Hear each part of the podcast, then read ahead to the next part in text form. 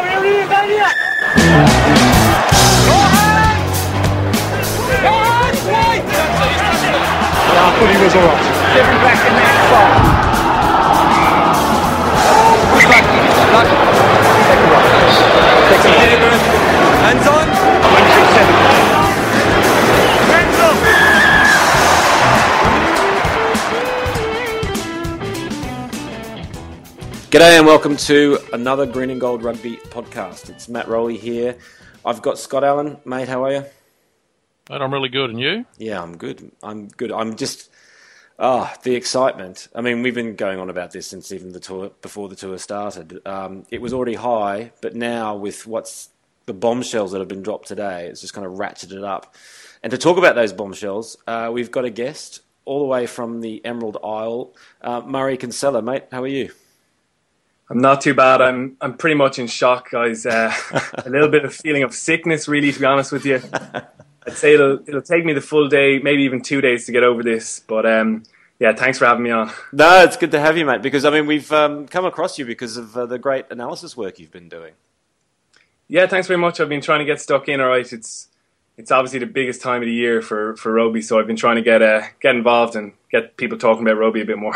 Yeah, no, you've been doing a great job. and I know Scott's been looking at your stuff.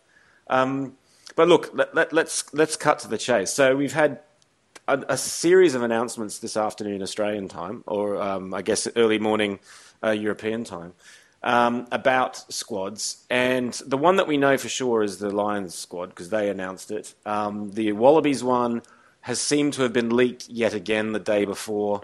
Um, which has been a trend throughout this whole series. It's not officially announced till tomorrow, but so far all of these leaks have been kosher. So I guess we can go with those. But let's go with what you know. Let's go with the known knowns, shall we?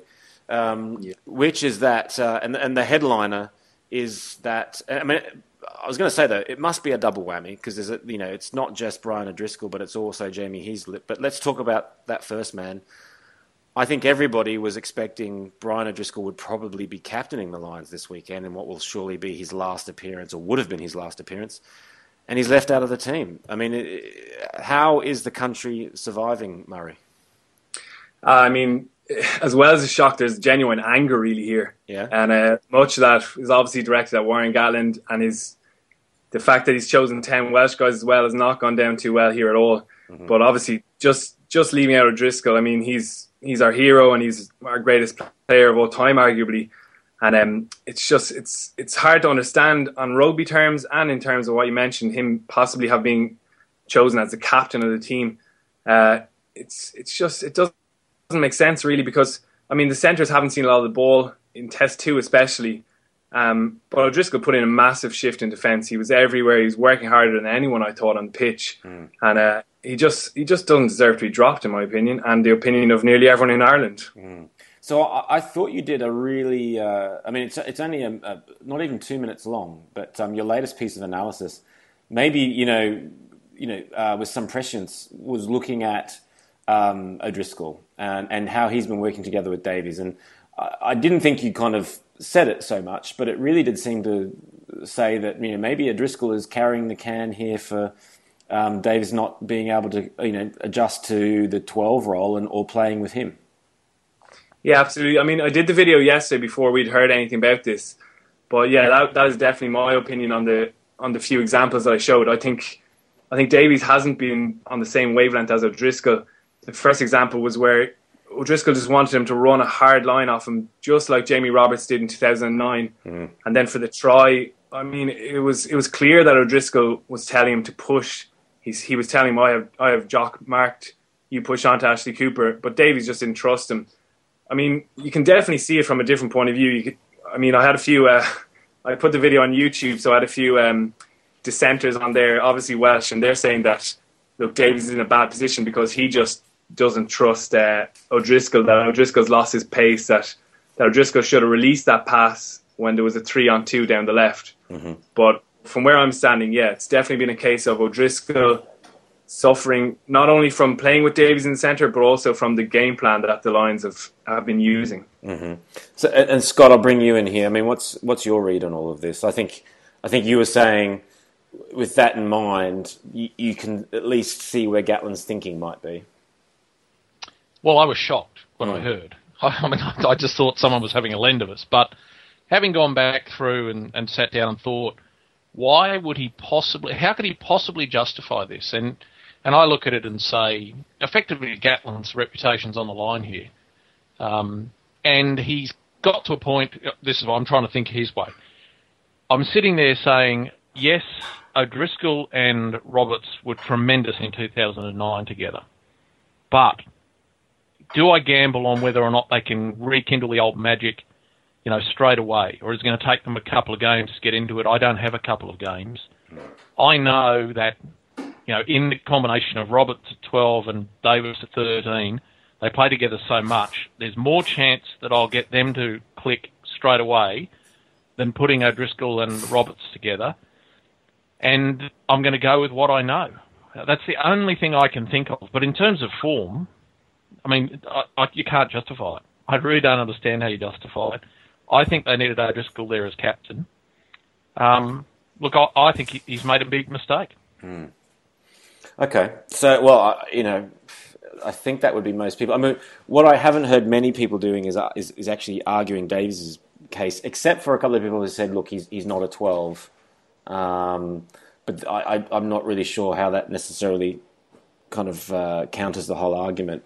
Um, Well, I think yeah, I think you have to be have to look back further in the tour. When he was playing 13 earlier in the tour, he was in good form. Mm. And, you know, and you know, we talked on the podcast about how well he'd been playing and how, you know, even if Roberts had been fit, there might have been a possibility that Davis had took the spot anyway because Roberts hadn't been playing that well. But that was at 13. In the two Test matches, well, I think he's been poor. So he's not in form at 12. I think you have to say that. So is he going to be in form at 13? Who knows?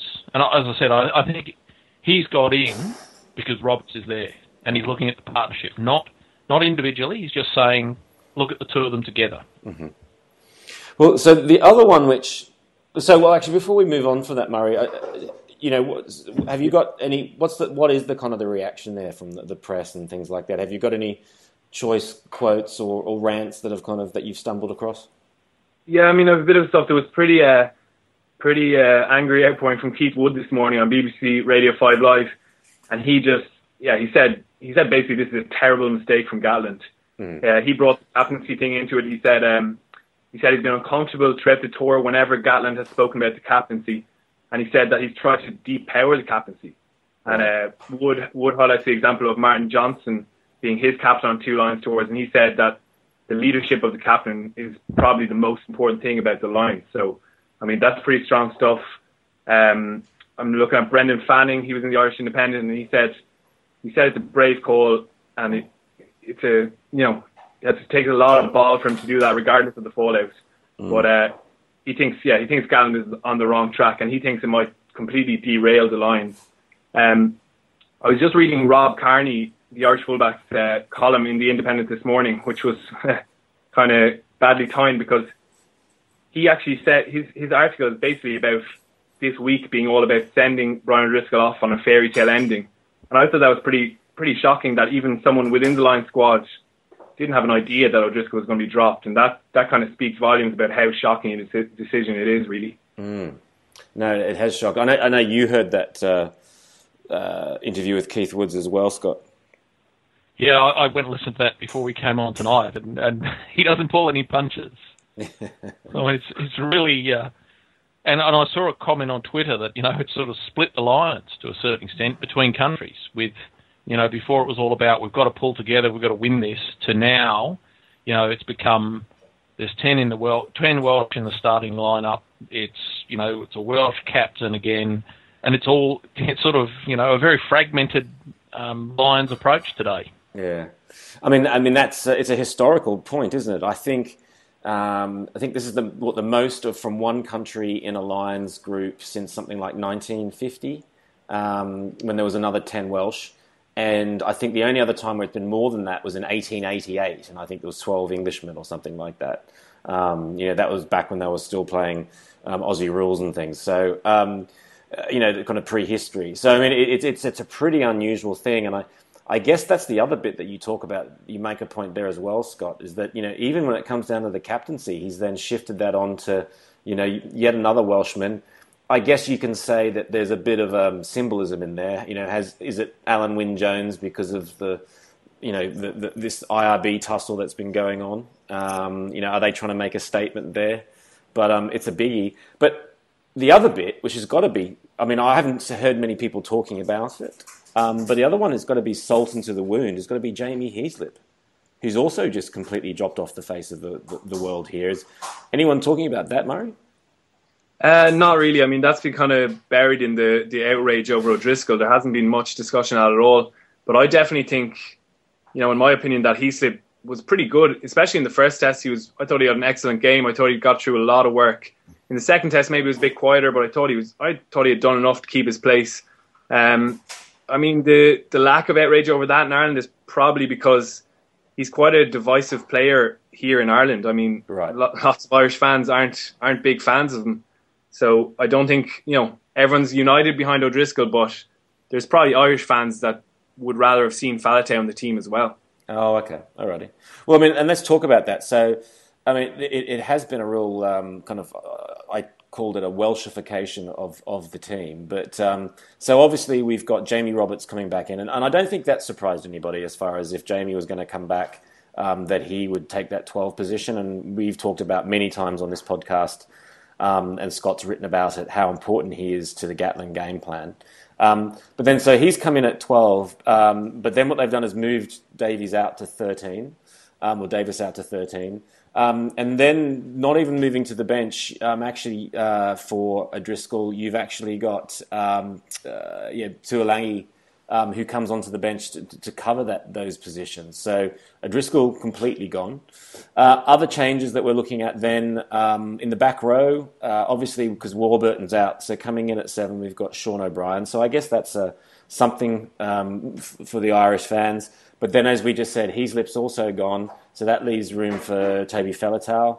Um, and then at nine, um, Ben Youngs is gone. He's completely out of the whole team. Um, so Mike Phillips is back at nine. And then at two, at hooker, um, we've got uh, Tom Youngs. He's gone to the bench. And we've got Richard Hibbard in.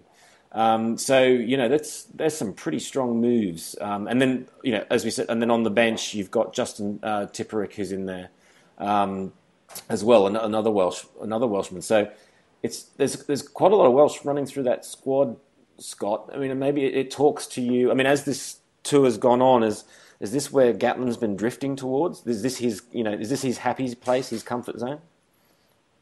Well, I think he started the tour looking at the experienced players, hmm. and at the end of the day, the last two tests they haven't played well. The hmm. Lions have not played anywhere near their best. So, you know, he had, had a choice. He's either going to go and keep the faith with as much as he could. Roberts was always going to come in. I thought. Um, I thought Phillips was always going to come in. I thought Ben Youngs was terrible in the second test. Um, obviously, somebody had to replace Warburton, and I, I think he gets that right with O'Brien. Um, front row, Corbisiero comes in for Vunipola. I thought that was always on the cards. And Hibbard coming in, I think that strengthens their scrum significantly. They've now got a much better front row. But he then had to look at it and really and say, well, do I go again, roll it again, same sort of team, make minimal changes and hope they pull together? Or do I throw in something I know, which, as you say, is you know essentially a Welsh team with a few other players in there? I mean, I must say I was I was surprised with Heaslip, um, but I'm not totally shocked there. Um, I can see Faletau, you know, where he might have a role. What I will say though is I reckon overall the team, apart from O'Driscoll, uh, it looks a much much better line side because I think it's more positive, and and even things down to Tuilagi on the bench. I mean, he can't cover many positions, but when you bring him on, I think he's going to make some impact. Um, I mean, Tipuric on the bench to come on, I think he's going to make a big impact. Um, I, I, Sean O'Brien starting is, I think, a real positive for the Lions. As I said, I think their front row looks really good. Um, I think the, the halfback issue they had to fix. I, I'm actually surprised Conor Murray didn't start. Um, I thought I was almost convinced that he might get a run. Um, I certainly thought Ben Youngs would be out. But look, to me, it looks like overall it's a it's a much more aggressive, attacking um, type of team. And I saw somebody had made the comment this week that they played the second test not to lose it. Well, this doesn't look like a team that's sent out not to lose it. This looks like a team that he's going to say, have a crack, and I'll take some risks, and I don't mind if you take some risks. So, so Murray, can you, I don't know, you know, trying to look past Brian O'Driscoll's um, omission, which must be tough for an Irishman, yeah. but if if you can for a minute, you know, what's your what's your take on the team, and what do you think this means that what Gatland's looking to do? Yeah, I mean, it's hard to look past O'Driscoll, but but I do agree with a lot, a lot of what Scott has said there. Yeah, I mean, it's a team which looks to have more just big ball carriers. You know, Brian, Roberts, Faletau there, guys that are going to get them over the gain line more consistently, consistently, which has been a bit of a problem for them. Um, yeah, nine. I was, you know, Mike Phillips obviously had a poor first test, and he seems to be carrying that knee injury. But, but I think yeah, Gatland's put a put a lot of trust in him there, and he's going to expect a massive performance. I think Phillips will come up with something big. Uh, Murray Murray's un, unlucky to lose out. Uh, the front row, yeah, I agree with Scott. It looks like our strongest strongest options there, especially at scrum time. Uh, Vunipola obviously had a bit of trouble last time out, but it looks a lot more solid. And um, yeah, I'm happy enough with the bench. Tuilagi's going to have a big part to play late on, I think. And uh, yeah, Tipuric on the Tipuric on the bench is, is definitely a good option because that is one one slight area, area of worry for me is the is the breakdown, particularly if George Smith is back in, as has been suggested. Because you know O'Brien he's he's good at the breakdown, but I'm sure he's going to be busy carrying a lot of ball, and Faletau as well, similar enough. So they're going to miss maybe Heaslip in that regard, I think, because he does a lot of work there at the breakdown. So maybe maybe a slight area of worry. Well, I mean, the other bit is you know, you know missing uh, O'Driscoll. He's got pinged for it a bit, but um, you know he is a, he is a menace um, at at the breakdown defensively. So um, you know that's that's kind of almost like an, an extra fetcher that kind of goes uh, with him. So you know th- that kind of plays into what you're saying. But I think what you're saying there is actually a perfect segue into what we believe is the big changes in the Wallabies. So the way it unfolded today was the first leak was around the fact that uh, Ben McCalman um, was going to be added to the bench as cover. Um, and that was kind of all we knew. And so then people started trying to extrapolate what that might mean. Um, so far, Deans has only been playing, um, uh, you know, one back rower and one second rower on the bench. So I think a lot of people then assumed, well, that must mean that there's no way that Smith could be in. But then the news came later in the afternoon, um, and like I say, none of this has been officially confirmed. But again, the leaks have been fine so far, so we, I think we're assuming it's right. Is that actually George Smith is starting? So George Smith is st- starting this third test um, at seven. Um, ben McCalman's on the bench. Michael Hooper is also on the bench. Um, um, along with Rob, Rob Simmons, um, who has been uh, throughout the series. So it's quite a big call. Scott, it's something that we've been talking about for a while that um, George Smith always seemed to be in Robbie's plans. Um, and we were sort of surprised he didn't play a, low, a, role last week, but he's certainly leapfrogged the queue here, hasn't he? Um, he's going to be starting. Yeah, and look, we talked about it the other night on the podcast. I think it's it's a move they had to make. Hooper is just not strong enough at the breakdown to combat what the Lions threw at them early last week. I know the Lions couldn't sustain it for 80 minutes. They ran out of puff, and, and as I said the other night, it was just a weight of possession that would have worn any team out, actually. Um, but early on, the Lions blew the Wallabies away at the breakdown in that second test, and Hooper's not the answer to a breakdown battle. Um, I I think he's a good bench player in terms that he'll come on and he can add some spark towards the end. Um, so then you come down to Smith or Gill and if, as everyone speculates, Robbie Dean's neck is really on the line in this test, um, if it were me, I'd go George Smith as well. So yeah. that that makes sense to me. Yeah, and and I mean Murray, from your, your perspective, looking from a, across the pond, is is you know does is Smith addition something that you kind of um, you think makes them a stronger proposition or, or, or not? Yeah, in my opinion, certainly makes them stronger. Uh, I don't know. It depends really on how much Super Rugby, rugby you've been watching this season because he's been absolutely brilliant. So if you've seen him playing for the Brumbies, you know that he's going to add a lot to the Wallabies. Um, I I kind of I expected more from Hooper to be honest. Um, I don't think he's been at his best, and as Scott said, uh, he didn't really get a grip on the breakdown. Um, I think Liam Gill's really unlucky to miss out, but but having Hooper on the bench to add that that kind of carrying impact late on is definitely an advantage. S- Smith is just he's a phenomenon, isn't he? Like we're we're talking about O'Driscoll as our as our kind of hero almost over here, and George Smith is something similar. Just the longevity of his career and the the, the high standard he's maintained has been as un- unbelievable. Really, I think. Yeah, I'm really worried about the effect that he's going to have on the breakdown in particular. But I mean, he he does it all really. He's going to add a lot to the Wallabies, I think. Yeah. No, and I think he just brings that that presence, someone to play behind as well. Um, Yeah. You know, and uh, and then also in the eyes of those guys lining up against him, you know, because uh, you know he, you know, he would have, you know, being back, th- you know, being there in 2001 when these guys were probably most of those guys were what maybe 13 or 14, watching him um, help the Wallabies to a victory back then. You know, it's for me, it's like you know that the whole Shane Warne effect in cricket. Um, you know, yes, he was a good player, but the, it was a lot of it was also the aura he has, and I think obviously Smith has that, um, so which he brings with him, and, and, and as well as his experience. The one thing that's probably got, um, you know, in the post we put up that has these two teams, I think most people are saying, "Wow, that's a really solid Wallabies 15." And one of the best that we've probably seen for a while. Um, I think that though that probably where people have still got these question marks is around Ben McCalman. Uh, what do you think? You know, 'cause- because and I say that because you know people are talking about how um, both uh, Hugh McMeniman and then also um, uh, Peter Kimlin um, have had very good seasons and have been making big impact, and obviously neither of them getting chosen here. Um, and, and actually, both of them probably show, offering more versatility, um, being able to cover lock. Um, what's what do you think Robbie's thinking is there, Scott, as far as McCalman making it? I got no fucking idea. if, if you reckon there's if you reckon there's outrage in Ireland about O'Driscoll, can I tell you in these four walls that I'm sitting in, there is more outrage about McCalman.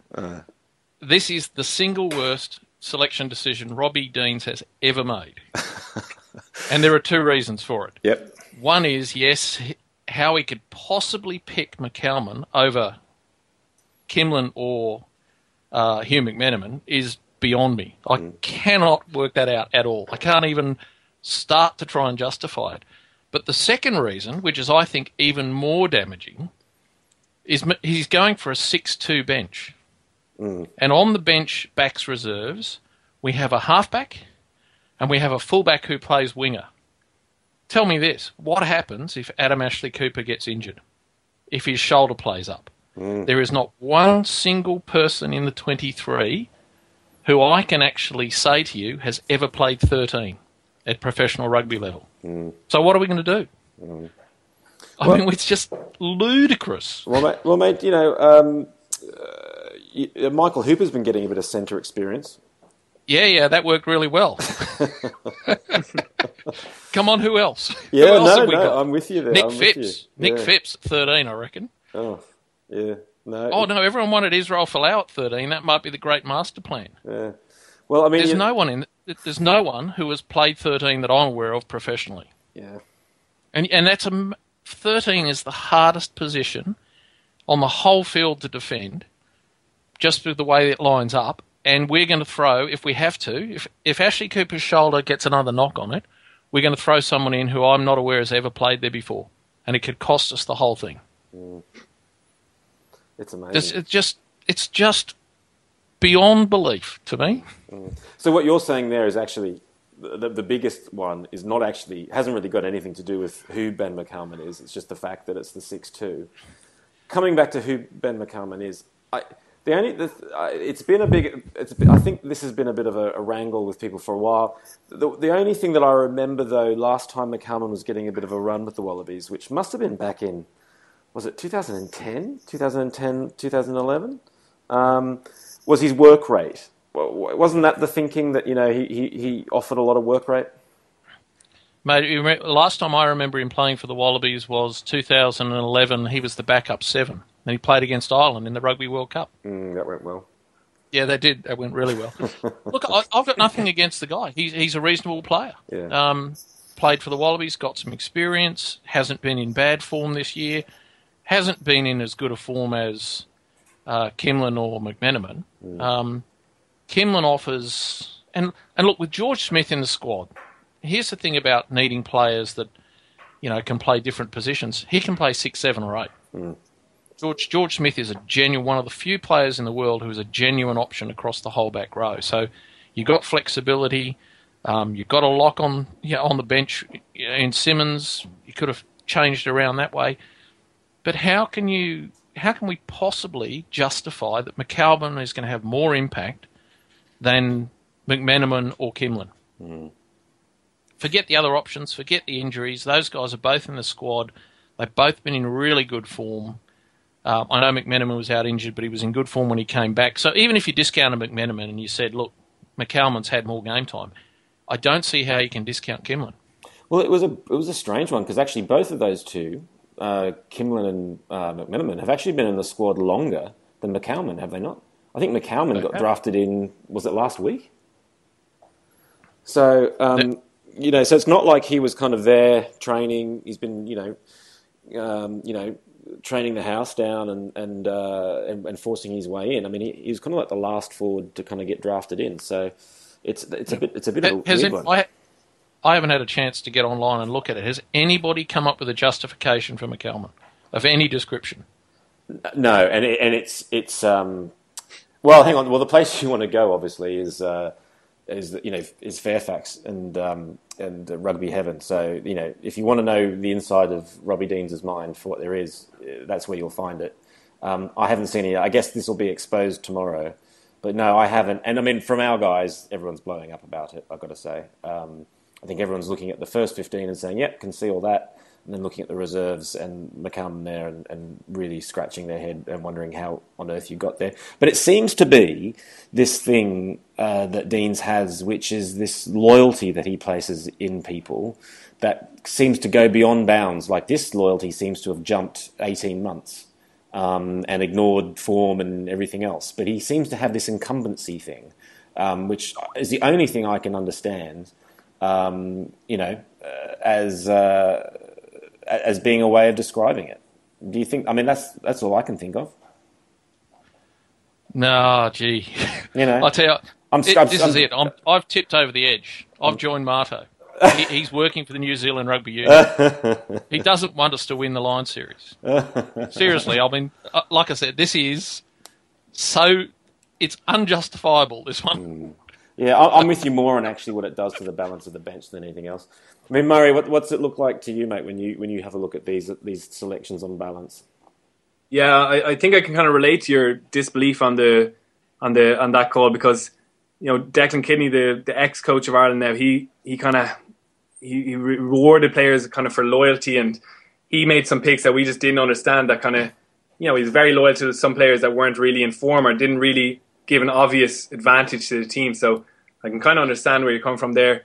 On the 13 thing, I, I don't know. There's yeah, there's no obvious cover there, but is there any chance that that he might move out O'Connor in that in that instance if the if the if Ashley Cooper goes down injured? Because I thought one thing that kind of went unnoticed last weekend in the in you guys winning was that shocking kick by O'Connor right at the end when, when the ball had been outside the 22 and it gave the Lions another chance to win. Mm-hmm. I mean, do you, do you want that guy in there at 10 when the game is on the line coming down to the last few minutes? I don't know. Mm. Well, we, we, we've been talking about that selection for a long time, but I guess we've kind of grown to accept it, as in that we know. I, that, I guess the point is you can throw anyone at 13 mm. because they'll all be in the yeah. same boat. First game ever. Here you go. stand there. Trust us. You just stand there and you just defend. It's it's like normal position. Uh, uh, it's a weirdie. Um, Okay, so so then let's just have a bit of a chat about what do we think this means then, as far as how these guys are looking to play the game. Um, uh, do we see any changes? So so far, what we've seen is um, a very high tempo game uh, from the Wallabies. Um, not necessarily look to use that width as much as we thought they might have, um, but then not nearly as conservative as the Lions, who fell back into um, you know, pretty much just handing the ball back last week. Um, you know, Murray, can you know? I think we might have touched on this a little bit with the selection. Do you think we're going to see something different th- this weekend with the Lions? Yeah, I think they're going to add a little bit more variation. I think they have to really. I mean, mm. last last weekend didn't go to plan. They tried to play, you know, all the players said it. They tried to play a pretty, I suppose, a negative game, kicking possession into the Wallabies half and and not really looking to spread the ball wide at all. So I think they definitely need to to add a bit of a mixture to their game and, and look to counter attack maybe just once or twice even. Anytime Halfpenny got the ball, he was sending Garryowen straight back to the Wallabies. And I think that suits you guys because, you know, you're such a good counter attacking team with Folau and, and, and Beale in there. So I think the, the Lions need to just keep the ball a bit more and, and try and bring their wingers into the game. I mean, we didn't even see really George North, I think, got one pass in the game. Hmm. And Tommy Bowe, the only time he touched it really was on kick chase. So they just, they're, they look easy to defend at the moment because the ball is just going to the middle of the pitch and they're smashing into the Wallabies defenders and, and the Wallabies are able to slow it down at the breakdown. It's it's just too predictable at the moment. And I think Johnny Sexton is, has been looking a bit frustrated because you know he's he's been limited by the game plan. He's at his best when he's when the coach backs him to make decisions kind of in the spur of the moment almost. So, so how, how much, in, in, your perspective, do you think that has been? And this is the question we were kind of talking about in the last podcast. How much is, is that because they've been missing, um, you know, a, a, Jamie Roberts to do that punch and get them over the gain line, from which so much of their game plan um, kind of springs, you know, so, so, that they can get the forwards around the corner and do all that sort of stuff. Um, how much has it just been? It's not been going to plan, and, or which means that they've had to resort to this territorial thing, or how much do you think that's what they've gone out and said they're going to do? If, if that makes sense, you know, how much of it's reactive or proactive that that sort of thing. Have you got any feel for that in the way when you watch them? Yeah, well, I mean, the first test, I think they did try to play a bit more rugby, and they definitely missed someone like Roberts there, or even obviously he was injured. I, I, I really wanted to see Sean O'Brien in the team, just someone that could really carry hard, beat defenders, break tackles, and just get them onto the front foot. Because you saw, like for the try, the Cuthbert try, I mean that was three phases and you, you, give it to one of the big wingers and they score. Basically, it's a, it's a simple formula mm. as long as you get over the gain line. Um, in the second test, no, I don't think they tried to play as much rugby at all. That's pretty obvious in the way it meant, it meant they kicked the ball away. So, I mean, they have to find the right balance. You know, you don't want to be throw. Obviously, you know, Gatland has his game plan set out for a reason. They don't want to be throwing the ball around and make make the game really loose because that's just going to suit the Wallabies. I think so. Mm-hmm. It's about finding the right medium in between. Okay, and um, Scott, so that probably talks more about sort of a backline play. Uh, what do you think? Um, you know, especially sort of set piece wise, there's some big changes that have been made here from the Lions, haven't there? Yeah, so I think the Lions are saying, you know, we, we expected in this series to dominate the set piece and we haven't. Um, and it's messing our game up. So we've got to really put some focus on that. So a real emphasis on set piece. Um, I think overall, as I said earlier, Gatland's view, obviously, he's being more aggressive. He's taking the more um, more gambles, more risks, and saying, you know, I want to go out and win this thing, and I'm prepared to throw caution to the wind to, to actually make that happen. Whereas Deans is going back to the 2011 World Cup. He's constricting inwards. So he's saying, I get George Smith in to control the breakdown. All we're going to do is just take their ball off them um, you know, I'll take out my more attacking back rower and I'll put in. You know, Smith is a good attacker, no problem. He's a link man, but he's not. He hasn't got the um, the dyna- dynamics that uh, Hooper's got. Mm. He's also then saying, you know, looking at the bench, I'm going to go six two. This is going to be a forwards war of attrition, and I'm going to bring McCalman in, who you know, there's nothing um, that I would say is dynamic about McCalman but he's again, you know, keep everything nice and controlled and play a very tight forwards game. So I, I think Deans is contracting, uh, and I think Gatland's sort of expanding and saying we've got to play a more expansive game. We've got to get over the game line. We've got to win our set piece, and they're all we've got to win, win, win. Whereas Deans is going, we can't lose our ball. You know, got to play it tight in the forwards. So and look, I think that's the wrong approach. I think the, the Lions got that approach wrong last week. I think they played a very conservative game, as I said, not trying to lose. I think Deans is trying to pick a team not to lose here. Yeah. Okay.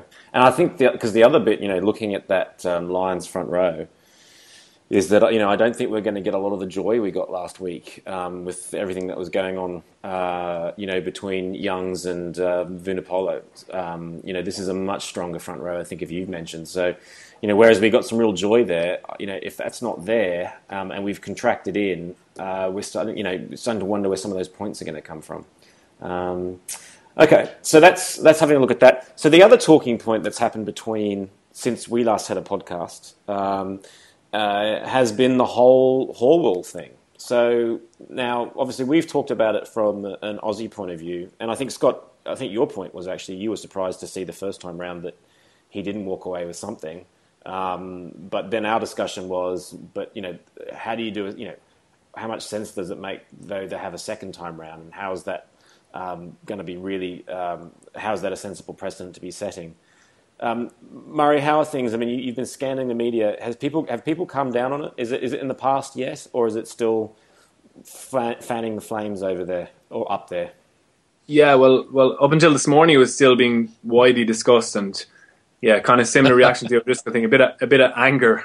Yeah. Um, because it's just yeah, the the fresh decision was made, but um, it's just been a messy situation with the IRB getting involved, and I mean, it just kind of gave us gave us another another few days to look at that incident and just just wonder how Horwill's got away with it. Really, mm-hmm. to us, I, I haven't seen anyone involved with the British or British and Irish Lions or any supporters here think that that Horwill should have got away with it. But so so it's pretty uh, pretty unanimous here that that we can't believe that he'll be playing in the third test. So mm-hmm. I mean, it's it's hard to say if the Lions are going to kind of be motivated by this, the fact that he's kind of got away with it, or whether whether you, it unites the Wallabies more and gives them an extra little bit of motivation having their captain there. So yeah, it's a really interesting one, but definitely the reaction here has been has been almost outrage again, really. Uh, but how's the feeling though? Which is that I mean, I, I've heard it people talk about it in so many ways. So my point was, um, and I said it on Twitter, and I kind of had a bit of a running argument with I think two Welshmen um, and a, and an Irishman, two of which were, were lawyers, I believe. Um, and so we we're having this discussion, and I was saying, look, at the end of the day, whether you, regardless of whether you thought he should have got time in the first place, so putting that to one side, my point was, um, and it's this thing I think Bill Pulver's come out with it today, saying that he thinks the whole double jeopardy court, uh, idea is crazy. You know, if you've given, you know, you've tried the guy with your officer once, um, why are you doing it for a second time, um, sort of thing. And where does that leave you? Because either you overturn what your first officer says and say we had no confidence in that, um, and you outrage all those people who you know have been involved in that, or if you then, you know, if you do over, um, and if, or if you sorry, if you don't overturn it, um, then you're sort of you know rubbing salt into the wounds of those people. Um, in this case, uh, the people, the Lions supporters. Um, I've heard other people say, well, you know, actually, it's worked out pretty well. The Aussies are happy because the Horwills got off, and you know, the, the British and Irish Lions supporters are, are happy because at least you've had a second look. Uh, but to me, that's not ringing true from what you've said. You know, it, it, doesn't sound like you guys are feeling any happier just because there's been a second look and he's off again. No, no, I don't think so. But um, part of the kind of reaction has been just what a mess it's all, all been made of it. Mm. Um, I mean, yeah, the, the incident, I, there's no point going back over again because I don't think anyone's feelings here are going to change on what actually happened. But yeah. just the whole process of it, yeah.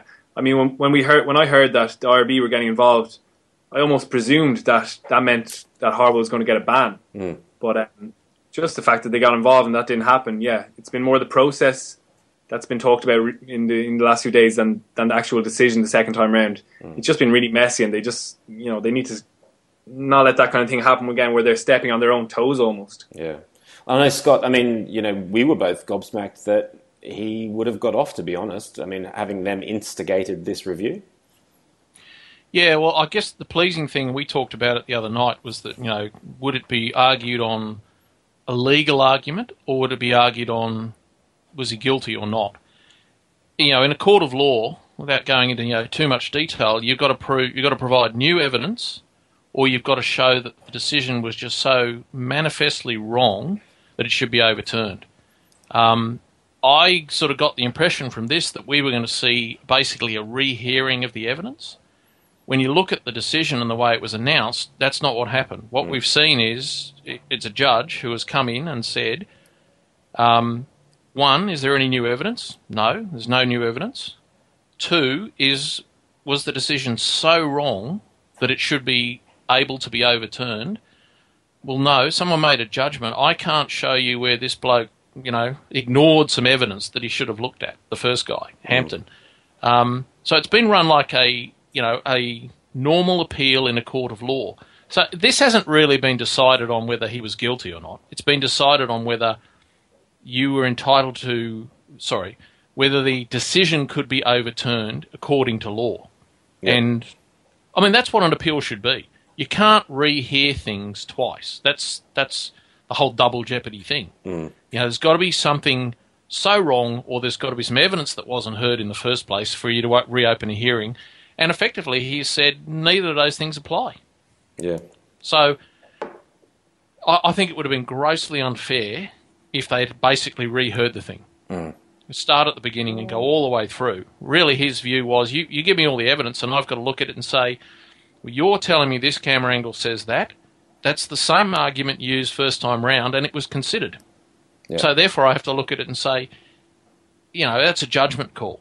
Mm. Did he did he look at it and say, oh, camera angle six, I'm not going to look at it because I don't like it? Mm. In which case, you might have been able to say, well, he should have considered camera angle six, so therefore, I'm going to look at camera angle six, and that shows that the decision was wrong.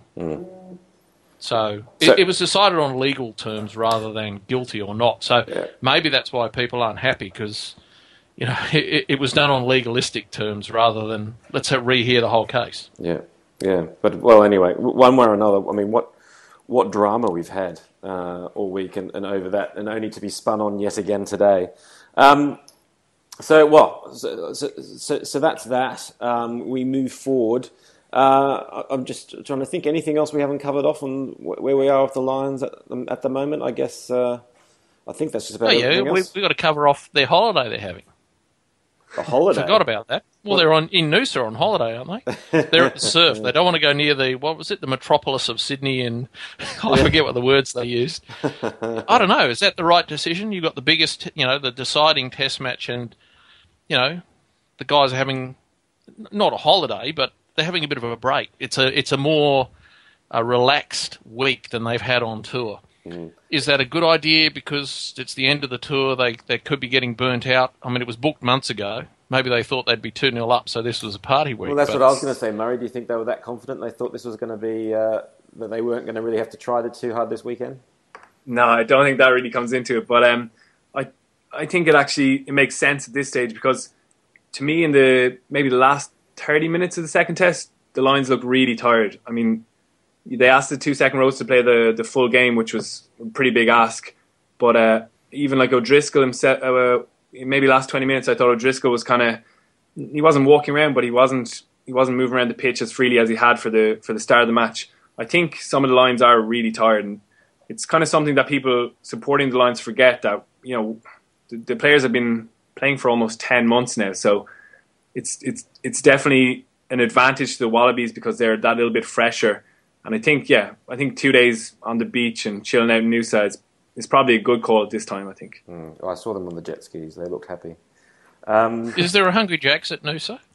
Maybe they've been out getting burgers like Kurtley and Jock. well, no, they've learnt from that, mate. So even though so it's, I, f- I found that hilarious, actually, that whole bit where James O'Connor came out and gave a bit of a statement saying, "Look, we've learnt from it and moved on." But I remember him saying the same thing after he slept through a, you know, a, an alarm to go. You remember that when you know, to give the photo call.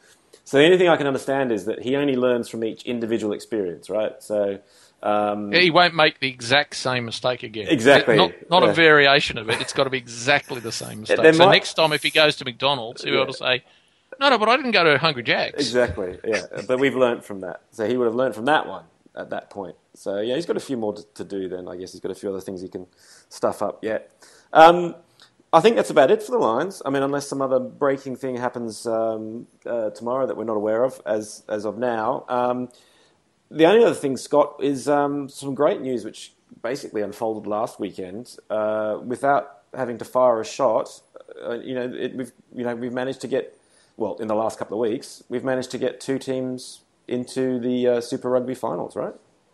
That's right. um, the Blues were still alive uh, to knock out the Reds uh, until the last minute of the game against the Sharks the other night. But because the Sharks beat them, there's still some permutations that could happen as to which teams will be in. But what is confirmed is the Reds cannot be knocked out of the finals. So we will have both. The Brumbies will win. Well, yeah, they will. Let's say they will win the Australian Conference, and will therefore. It looks like they'll finish third. Um, because it would appear that the Chiefs and the Bulls will both finish one and two. Um, but we will have the Reds in fourth, fifth, or sixth. So we've got two in. And you know what? It looks like if, if results went exactly as you wanted them to, you'd need a draw between, I think, the Cheetahs and the Blues. Um, the Tahs could miss out by, I think it's one point or maybe two points. So we went very close to getting three in. Still need a few things to happen to get three close, but we've definitely got two in, which is great news. Yeah, got those points the Tahs left with teams like the, the Rebels and things like that. Oh, good. it Um, looks like only one game. If they'd kicked either the kick against the Crusaders or the kick against the Rebels, they were a chance to be a third Australian team in the finals. Oh gosh. Oh. Anyway, well, what a, what a first season that would have been. Um, Murray, did, have you, did you manage to follow much of the Super Rugby this year? Yeah, I've been following it quite closely. Actually, um, it's kind of growing in popularity in Ireland, at least. Anyway, um, yeah, we've been really impressed with the Australian teams. Obviously, uh, particularly interesting for us probably is the Brumbies with uh, with Laurie Fisher there involved. Yeah. because he spent uh, he was he was with Munster for a while, and I think he was highly rated by the players, but it didn't really work out on the pitch for Munster at that time. It was a difficult kind of it was the start of this uh, transition phase, I suppose, where they're kind of shedding all the old experienced players and bringing in new guys. But um, yeah, he seems to be doing a brilliant job over there. And from what I can see, you know, he's being credited with a lot of a lot of good work individually with the players as well as as well as with the forwards at the Brumbies. So Yeah. it's interesting interesting to see a guy who he didn't obviously didn't fail at Munster, but just maybe never got going as much as he would have hoped. Do so well back in Australia. It's great Well, to see. well, and if it's not him that you're following, it's Michael Cheika, right?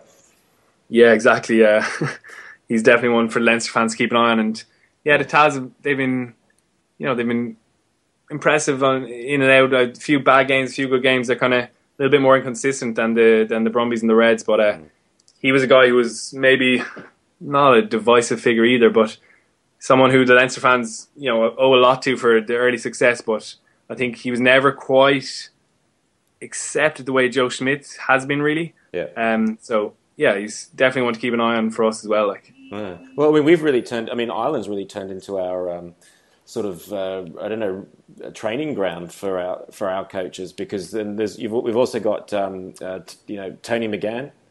Um, who's Yeah. in the current Wallabies setup um, as the dir- what what was his title again, Scott? Is it director of coaching or something, or Coaching coordinator. coaching coordinator? Um, um, and then Les Kiss, who's over there at the moment, and even had his hat in the ring for the main job. yeah, yeah, Les is um, he's been involved yeah with the Irish squad for a while now, and they kind of cleared out all the backroom staff, but it looks like Joe Schmidt has has singled out Les Kiss to keep on and keep him involved. So he's obviously highly rated by the players and, and by Schmidt himself. Uh, Tony McGahan, another interesting one. Yeah, he was he was uh, he worked with Laurie Fisher obviously at Munster, and again, you know, he did a lot of really good work, but it never quite kind of clicked together on the pitch in terms of silverware. Mm-hmm. He did did brilliant work though with the with the Munster Academy. I have to say, guys like Conor Murray and Simon Zebo uh, are products of all that hard work he did. He he just kind of set standards for the young players that maybe hadn't been there before, mm-hmm. and he kind of he brought in the, the the attitude of you know the young guys coming in training in the senior squad. You have to be better than than these Irish internationals you're training with. You have to beat them on the training pitch if you want to be in my team. So mm-hmm. I think in terms of the, yeah the mindset of younger guys in Munster, he was absolutely brilliant. Okay. And now, mate, we should before we go, we should mention, um, you know, where can people see your work? So, what I'll do is, if you don't mind, I'm probably going to embed that video that you've got of Brian O'Driscoll um, on the same post as this podcast, so people can see that. But otherwise, you've I know you've got a, a blog. Um, what's that called again? The blog is touchlinerugby.com. Okay, brilliant. Uh, and, is there anywhere else you're writing, or is, is that where you're focused at the moment? Yeah, I'm doing a bit of stuff with uh, with an Irish newspaper, The Examiner, and um, I would do a blog for Elvery Sports uh, over here. But the best place is probably just follow me on, on Twitter. It's Murray underscore Kinsella. So um, I, I post up all my work there, so it's the easiest place to, to keep an eye on stuff I'm doing. Excellent. Or as Aussies would uh, pronounce it, Kinsella. Um, Yeah, that's- But I'm sure you say, you're saying it the right way. I'm just saying it the way that we, we would butcher it. Um, I would hope. Only because there's a nightclub got- called Kinsella's, so that's how people will know it. Can I just add my comment on there? I, I've looked at lots of what Murray does, and it's fantastic, guys. It's well worth a look. Yeah. I remember. very much. I've been- I, I obviously have to say I've been absolutely loving the green and gold rugby stuff. I mean, I think it's really picking. You're picking up a lot of support over here in Ireland. Anyway, I can definitely see that on Twitter. People are kind of tweeting about your articles and talking about your stuff. So it's been really interesting to get uh, the other side of the other side of the coin during the Lions tour. Excellent. No, likewise, that's been great. So there you go, nice little love in to finish. So just to finish off, mate, um, where so let's finish off. Where, where, and how we're going to be watching it. So Murray, I mean, it's going to be in the morning for you, right? Yeah, it's it's a uh, yeah, eleven a.m. eleven oh five a.m. kickoff in the morning. So, Uh-huh. uh, I mean, we've been for the for the first two tests. I've been down the pub with the with my friends. So I think it'll be a similar thing again. The beginning, the beginning of a very long, messy day. Yeah, it's it's it's been it's been that kind of case for the last uh, two weekends. Anyway, get down early, get breakfast in, and get a pint of Guinness in front of you, and and that's the day. Yeah, Excellent. Scott, what about you, mate? Well, mate, I'll be at home because it worked last week with my with my wall- current Wallabies jersey on, standing up, pacing as as uh, that last kick was on, walking around the room going, you know, miss it Noonan, miss it Noonan. um, but hey, Murray, what's your pick? uh, I hate to be such a negative uh, line supporter, but I think the Wallabies are going to win. I, I I've I've told all along that it was going to be two one to the Wallabies, and just the way the momentum has gone, and I just I, I don't I haven't been too impressed with how the Lions have played in the first two tests. I'm I hate to say it, but I'm going for a Wallabies win. Oof. Brave, brave man, brave man. I know, I know, I'm going to get castigated for that, but Mainly, I stick- mainly an Australian what- audience. Yeah, but um, yeah, obviously, look, I, I, I absolutely hope the Lions win. I'll be shouting, shouting for them and backing them in every single play. And Mm-hmm. yeah, I hope they can come through. And I hope Gatland doesn't uh, doesn't live to regret his team selection. and Scott, what are you gonna what are you gonna go go with, mate? Head or heart? Mate, all the momentum with the Wallabies, but the Lions are positive. They're going to win, and unfortunately, Bill McCalman defending at 13 will miss the tackle for the try that wins it. Well, I must admit, I was. No, unfortunately, I do think the Lions will win. yeah, just a stronger team. I, I just, yeah, look, to me, that's the most threatening test side they've put out. Um, and I, I think they've played pretty poorly the first two tests. I think you, you used the term headroom um, last week. I think they've got a lot more headroom to improve than the Wallabies have. I think the Wallabies have played really well the first two games, and if they play to that level, which I think is, you know, probably where they're at next week um, or this weekend, the Lions will have to continue to play poorly for the Wallabies to win, and I, I don't see them having three poor games in a row. Well, do you know what I think that we can probably all agree on, though? If anything that these last two tests have told us is that there's not going to be much between them. Would you Yeah. guys agree with that? I think, think you're right. Yeah. Yeah, it's Um, going to be one, one score again. I think definitely. Yeah, it's going to be kicks. Like I missed- told you, McCalman will miss the tackle defending at 13. That's the only thing that'll decide it. Or maybe he'll stand up and hit the kick from 50 metres. uh, maybe that's the reason. Maybe that's what we don't know. We don't know that he's a long, long, uh, long range specialist. Anyway, look, I'm, I'm Well, I'll let you in on a secret then, will I? He's not a long range specialist, but I'll tell you, I understand he's a drop goal specialist. ah, well, like all good forwards, like all good forwards should be. Um, Yeah, yeah, that, that must be the thing we don't know. anyway, well, look, um, I can't stop. I can't leave off without saying that, um, showing off a bit and saying I'm actually going to be there. Um, and it's going to be, I mean, what a, what a historic, whichever way it goes, I think it's going to be a really historical test.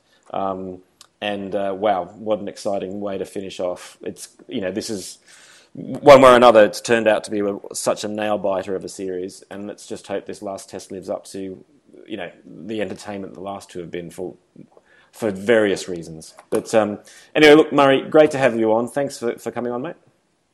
Thanks a million for having me. Really enjoyed it, and made the best team win. Yeah, well said, mate. Scott, do your pacing, wear your jersey, make it work for us, mate. The jersey came out of the wash today. The scarf is ready. I will have as much gold as I've got on, and I will be. Yeah, I won't be sitting down. I'll be pacing the floor. Good one. All right. So, and everybody else, coming on, Murray. yeah, and everybody else listening or downloading, uh, again, uh, whichever side of the fence you're on, may the best team win. Um, and um, thanks very much for listening. And um, well, we'll, whichever way it goes, we'll speak to you afterwards. Okay, bye for now. See you, everyone.